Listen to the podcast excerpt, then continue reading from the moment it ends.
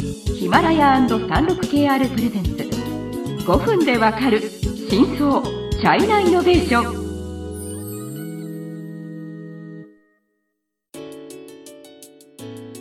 皆さんこんにちは。36KR ジャパンの委員です。はい、日本経済新聞の山田です。はいえー、と今回はまあ引き続きバイトダンスの話。そうです、ね。はい。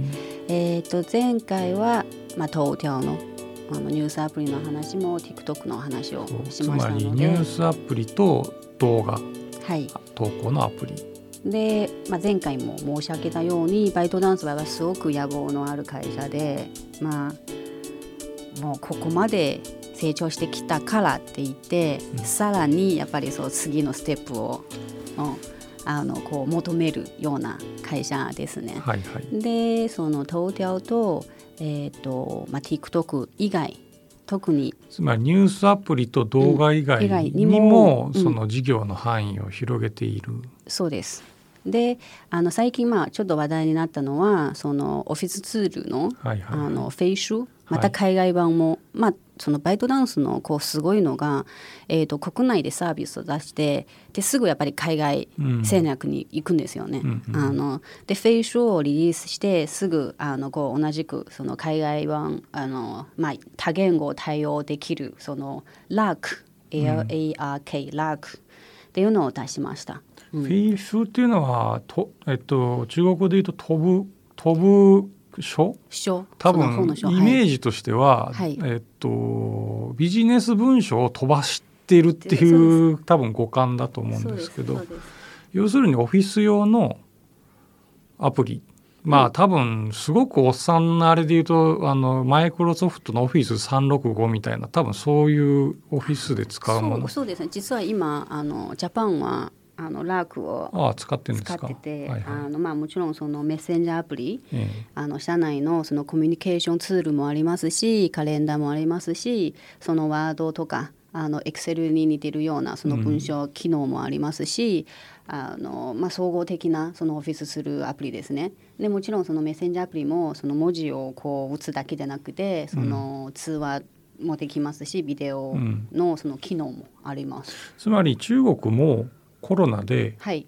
みんなその出られない時期が長かったから、はい。そのいいわゆるそのオフィスななんていうオンラえー、と在宅勤務？そうです。テレワーク。テレワークができるようなアプリがダメなきゃダメだっていうことになって、えーそのアリババもテンセントも似たようなものをまあ、出して,、して。えー、とお客さんを獲得競争したんですけどそれに対抗するかのようにはい。若い会社なのに、はい。えー同じくやったと本当です。そうです。いうことですよね。まあ、やっぱりその大きいのがアリババ、テンセント、まあ、あとファーウェイもウェイリンクっていうオフィスツールは出したんですけど、でまさにそのバイトダンスも正直そのコロナがないと、うんこうフェイシュとかそこまでは広がってまあないし、そうですよねあのバイトダンスもじゃあそれをすごくこうマーケティングその宣伝しようっていうようなそういうことも実はあんまりやらなかったんですよ。うんでちょうどこのコロナをきっかけに、うんそのアリババテンセントについてでフェイシュあの無料提供、うんはいはいはい。しました。36KR ジャパンのサービスコネクトは最先端の中国のイノベーションやテクノロジー企業情報を提供しています。中国での事業やパートナー企業の探索などヒントになる情報が満載。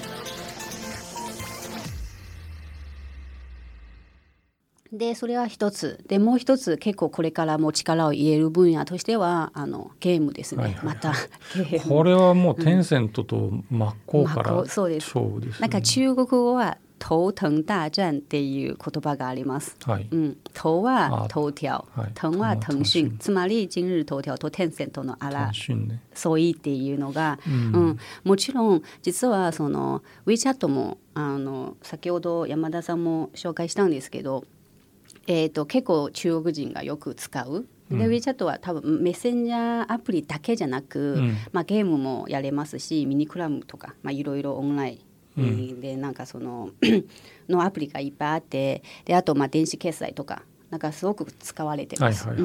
で TikTok とか今日頭条があの出たからやっぱユーザーの時間、時間は限られてるんじゃないですか。で TikTok を20分見たらつまりテンセントのユーザーのそういう時間数は20分減るわけですよ。だからまあそれはその SNS の分野でもう結構対抗になってて、さらに今そのテンセントが一番なんというかこう収益をはいはいはいはい。あのもらってるそのゲーム分野に入る、オンラインゲーム、はい、であのもちろんやっぱテンセントがそういうゲーム分野において結構強いので、うん。で東京もこれからなんですけどで最初はカジュアルゲームであの、ん。進出、うん、というかややってみたんですね。うんうんうん。でやったらまたすぐあの人気アプリランキングで例えばアップルストアとかでうん1位になって、で私も調べたらなんか日本でもヒーローズコンバットっていうあーなんかそういうのあるらしいですねうん我功夫特にヒーローズコンバットっていうカジュアルゲームが、日本でもあの無料アプリなんかそのランキング1位になったんですよ。うんうんうんうんまあ、本当どうどういう思考力とあとマーケティングをやってるのかちょっとわからないんですけど、本当に強いんですよ。中国経済のさまざまな業界や企業紹介最新のイノベーションやテクノロジーを徹底解説。5分でわかる真相チャイナイノベーション。この番組の最新のエピソードはヒマラヤで配信中。今すぐヒマラヤのアプリをダウンロードして要チェック。つまりだからスマホでできるものは何でも提供しましょうっていうコンセプトなんでしょうねおそらくそうです。ねななんか目指す方向としては本当に総合的なうんあの、まあ、ネットエンターテインメント会社。そうですそうですそうです。っていう感じですね。で今のその話、えー、と実はいろいろ報道あったんですけどバイトダンス自体はあんまりこうコメントはしてなく、まさに昨日か、うんまあ、先週そのバイトダンスの事業責任者はあのまたウェボあのソーシャルメディアであの実はもうこれからチームあの作ります。1,000人のそのゲームチームを作るっていうようないその話はあったんですよ。はいはいはい。でそれ前は噂としてはテンセントのその社員をすごく高い給料で引き抜いてうん。引き抜いてたっていうような話もあったんですけど。うん。ただまあやっぱりこうトーティアはゲームの会社のイメージはまだ弱いのでね。なかなかそう社員の引き抜きもちょっと難しいうんみたいな話があったんです。はい。はい。まあ、というわけでとにかく多角化してまあそのなんて言うんですか？あの成長を求めてるっていう意味ではちゃんと今最も成長力がある中国のネット会社かもしれません。まあ、一番と言っても全然過言ではないはいと思いますね。はい。えっ、と時間経つのが早いですね。えっとまたはい次回バイトダンスの話についてえっ、と引き続きご紹介しますので楽しみにしてください。